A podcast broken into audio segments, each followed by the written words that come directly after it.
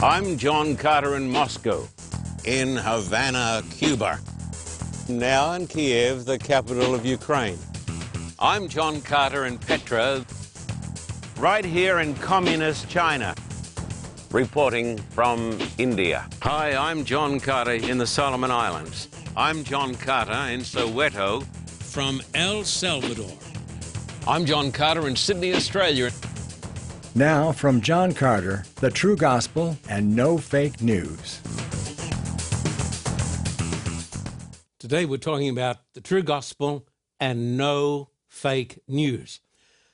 I want to give a great welcome today to our new viewers on the great network across the United States of America, the CW Network. We're just so glad that you've joined our family of friends.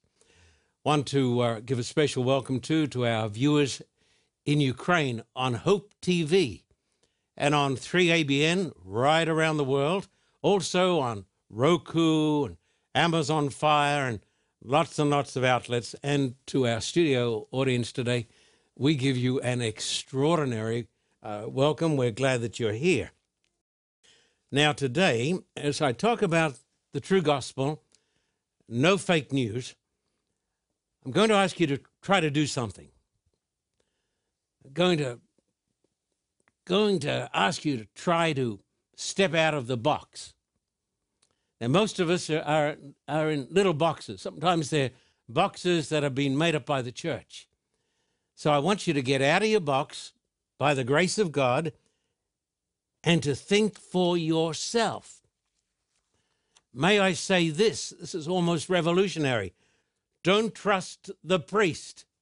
He's not your authority. Don't trust the minister.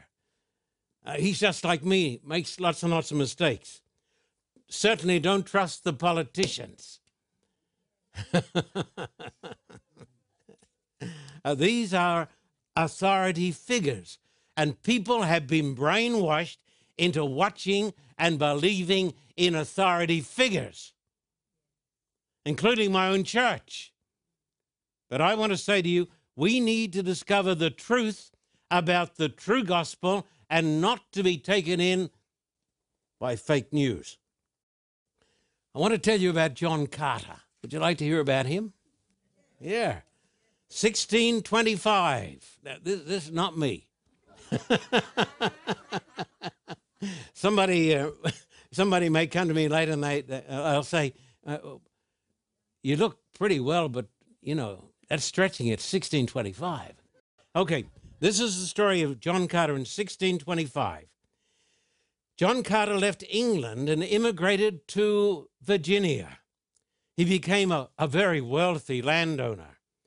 He owned 13,500 acres with lots and lots of slaves. He became a member of the House of Burgesses and commander of the local militia. John Carter. Was he my relative? Yeah, of course he was. Yeah, he was. I'm talking about my relative, John Carter, who came here in 1625. He had, with his wife, sons and daughters, including Robert and John Carter II. After the death of John Carter II, Robert became the acting governor of the British colony. Hey, he's a big guy. 1726, the governor, the rector of the College of William and Mary. Ever heard of that place? It's a great university. He is called, uh, now don't let this go to your heads. He is called uh, King Carter. what are you folks laughing at? He's talking about King Carter. We're talking about King Carter. Uh, was he my relative? Yeah, of course he was. I don't know why you folks are laughing. I'm not saying anything to amuse you. I'm absolutely sober and serious. He became the richest and the most powerful man of his day. He had an estate of 333,000 acres and more than a thousand slaves. King Carter. plus 10,000 English pounds and a man's sum of money in those days. We're talking here today about King Carter.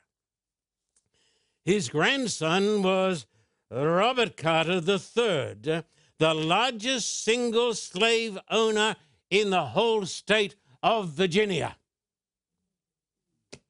He became uh, an American patriot. He renounced his oath of loyalty to King George of England, which, as a British citizen, I still find uh, slightly offensive. that was meant to be a crack up joke. so he became an American patriot, and I'm proud about this. He was neighbor to fellow slave owner George who? George Washington, a big slave owner, and the peer of the famous American Thomas Jefferson.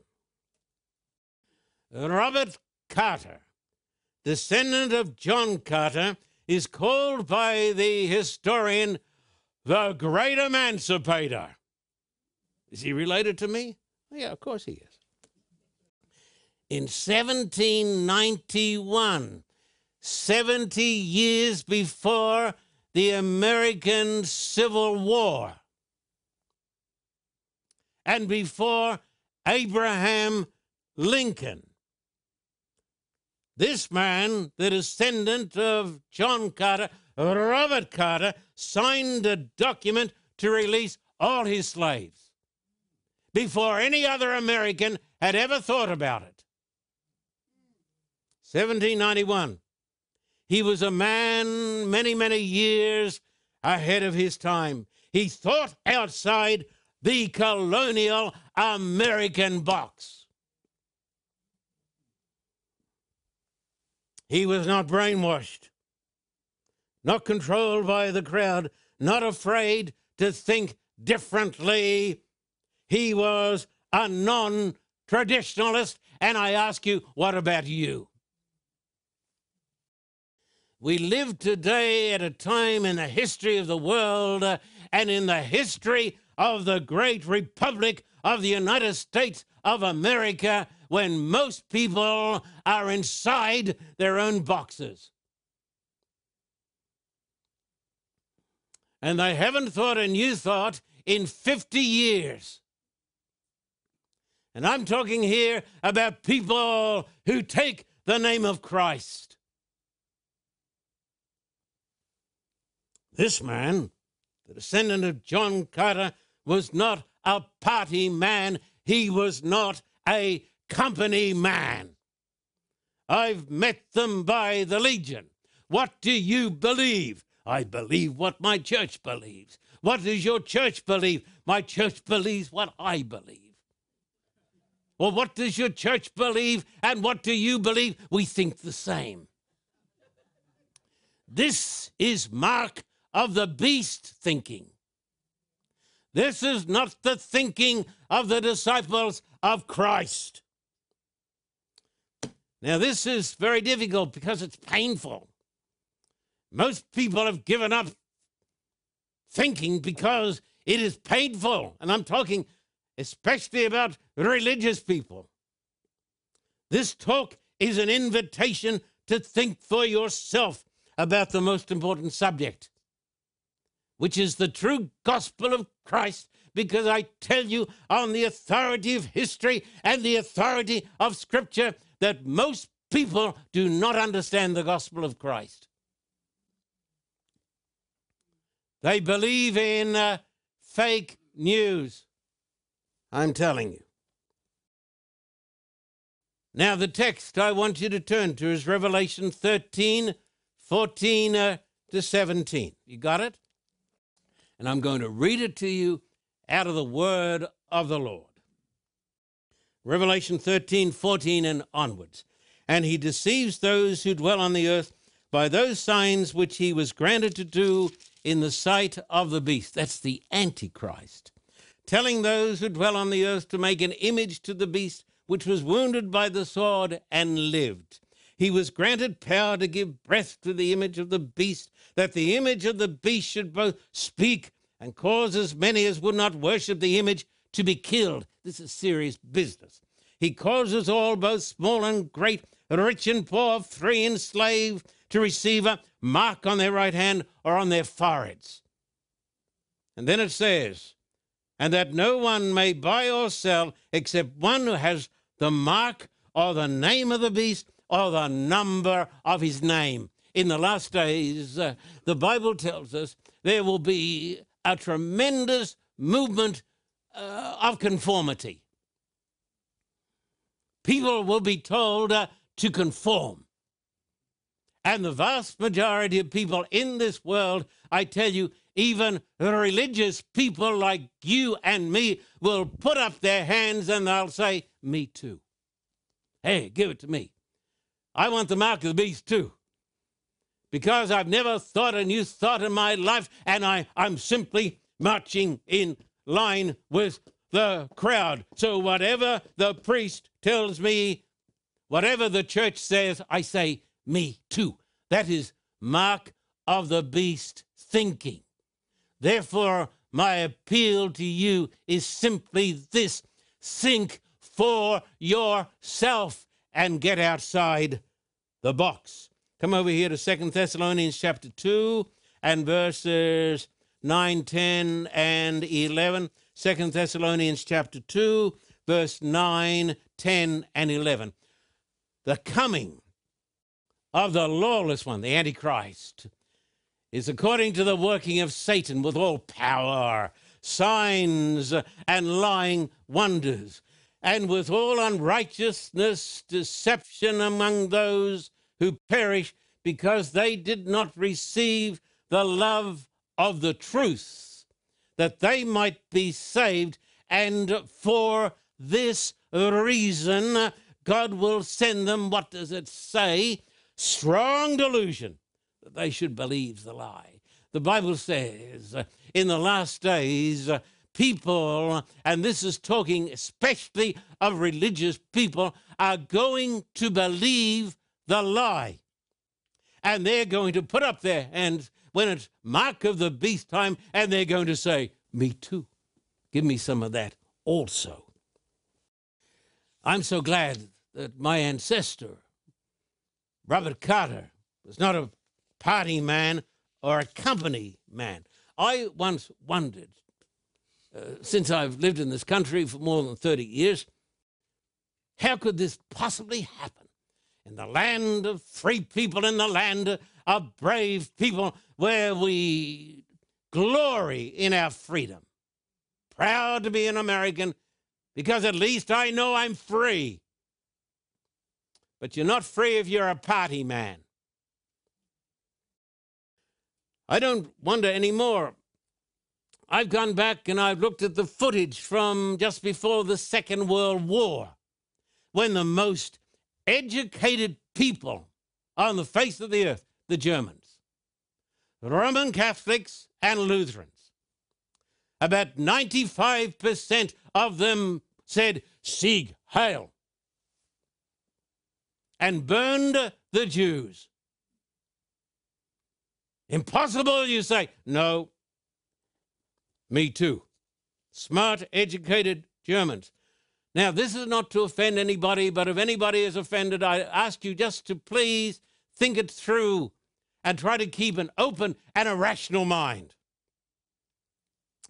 This is one reason why I refuse to belong to a political party and conform to the policies of any party.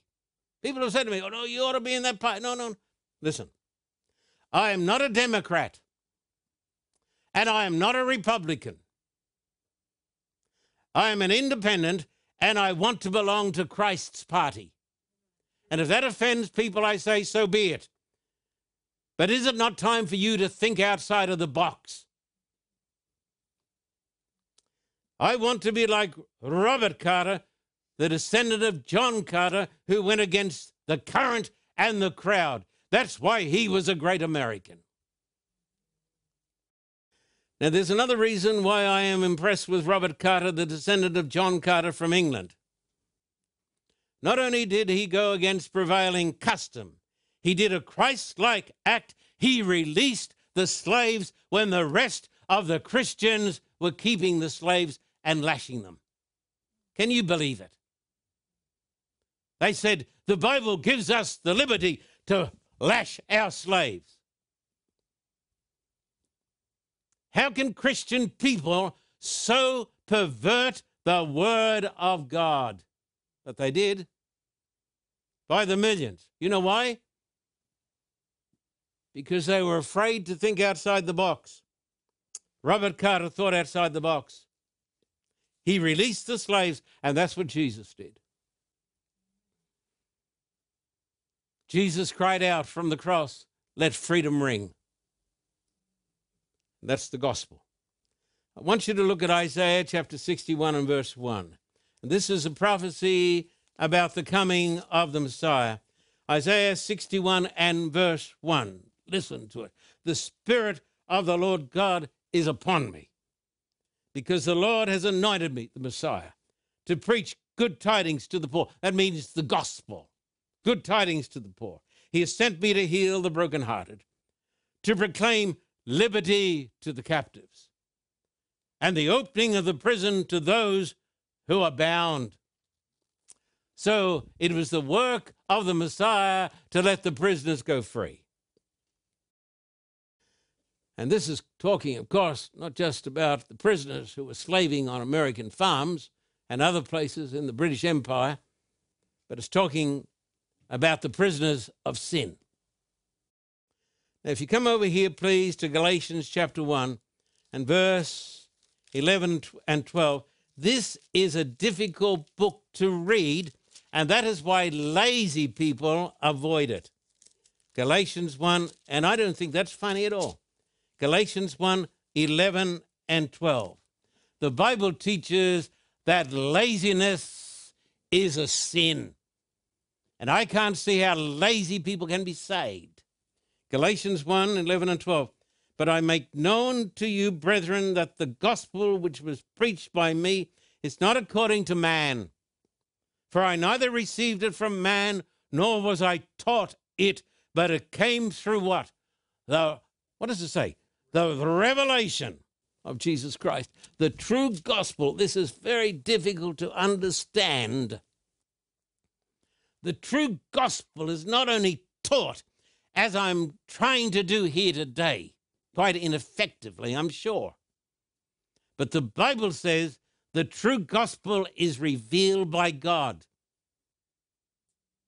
So that you'll be you'll be reading the scriptures or else you'll be listening to a God anointed preacher, and uh, the light will go on. We're not talking here about religion because the world is full of junk religion.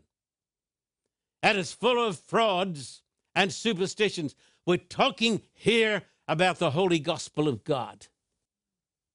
And this is revealed uh, through scripture. As a man in Texas said to me after I gave a series on the book of Romans, he said, I have been a churchgoer for 40 years, and tonight I see it.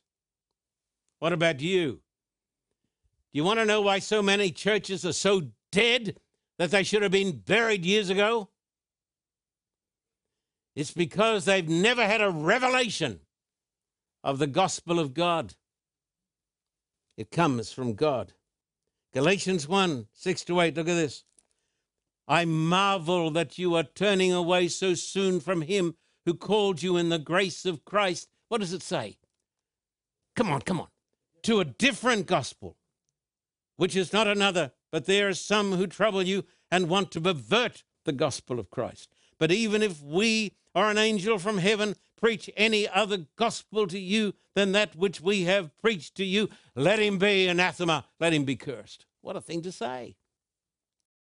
So the Apostle Paul, the prince of the apostles, talks about the one true gospel, but many perversions. Fake news. So I need to ask myself, and it takes a little bit of spiritual grace to ask myself the question do I have the true gospel. Now, I'm not saying, do I belong to the true church? I'm not saying, uh, am I a good person? Am I a good father? Am I a good. No, no. I'm asking you the question. We should ask ourselves the question, and this is very difficult. Do I have the true gospel? Or am I believing fake news? Because there's only one true, holy gospel. We need to think differently to the brainwashed multitudes. Brainwashed multitudes? Yes, sure. Try turning on television. Brainwashed multitudes. People are being brainwashed with all sorts of foolish and foolish and stupid ideas. We need to think differently. We need to learn to think God's thoughts that are not man's thoughts, and we need to think outside the box. And that's difficult. That's hard. That's not for lazy people. It's for the people who will be saved. Most sermons are about, are about advice. You go to church, and the preacher tells you what you need to do. Do, do, do, cock a doodle do. Keep doing it. Do it, brother. You got to do it. You got to live this way. You got to eat this. You got to eat. You got to live. That's not the gospel. The gospel is not about do, do, do, do, do. The gospel is about what God has done. The gospel is not good advice. The gospel is good news. That's what the word means. News is about what someone has already done. The gospel is not primarily about you or me. It's about God. It's what God has done. The gospel is the good news that God has freed the prisoners, but most of them don't know and they're still living like slaves. The gospel is about the Savior. Say that word, Savior. It's about the Savior. I need more than an example. Some people, like my friends, the Jesuits, tell me the gospel is the good news that Christ is my example. I want more than an example. If I'm in a river and I'm drowning, I don't want a man on the bank trying to teach me how to swim. I need a strong man who throws me a line. No, I need a strong man who gets in the river and gets me out. I need a, not a swimming lesson, I need a lifeguard. That's the gospel. But many, many, many sermons are lessons on how to swim. I don't need a teacher to tell me how to swim. I need a Savior. Now, we're going to talk about great truths about the true gospel. Uh, the next program that follows this two part series is going to be on the difference between the gospel of Christ and the gospel as taught by our friends the Jesuits. Because most folks I know think the Jesuits are right. Oops. So you've got to think outside the box. Here's the first great truth of the gospel man was made in God's image. Look at Genesis 1 27. Genesis 1 27. So God created man in his own image. In the image of God, he created him. Male and female, he created them. I was not made in the image of a monkey. I was made in the image of Almighty God. Now, listen to this. I was made a sinless human being. I had no, as the theologians use the word, I had no propensities to sin, no tendencies to evil, no inclination. It was natural for me to obey God. I was made in the image of God. In Eden, now this is going to shock some of you because you're not thinking outside the box. Adam and Eve were saved by obedience. Do this and you will live. And while they um, did these things, they lived. God gave to us freedom of choice. They had the capacity to choose good and evil, like the angels. That was a great, a marvelous, and a dangerous gift. We were not made to be robots.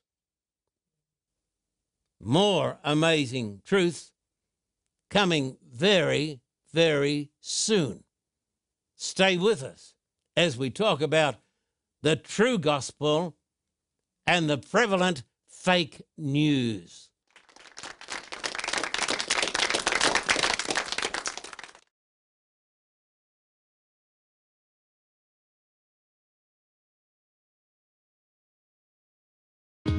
There's only one thing that really counts in this lifetime your relationship to Christ. And then, if you have a right relationship with Christ, you want to tell people about Christ. That's why Jesus said, Go into all the world and preach the gospel to every creature. By the grace of God, we're going to do that. We are doing that. That is why we're going back to Cuba, to this communist land to preach Christ. We're accepting an invitation to go to the, the vast, huge city of Manila, the capital of the Philippines. Been there before, but by the grace of God, we're going back. Please support us and please stand with us in the preaching of the everlasting gospel. You say, How do you do it? Who, who pays the bills? We do. Do you get any help, financial help? from the church? No, my friend, we don't. But we get a lot of help from God and from His children. Please support us in the preaching of the everlasting gospel. It's the most important work in all the world. Everything else is almost trivia. So, would you please write to me? John Carter, Post Office Box 1900, Thousand Oaks, California 91358. Do your best for Jesus. Do your best for the gospel. And in Australia, write to me at Terrigal. And we promise you this every dime, every dollar is going to be used to win souls to our Lord Jesus Christ. Please write to me today. Thank you and God bless you.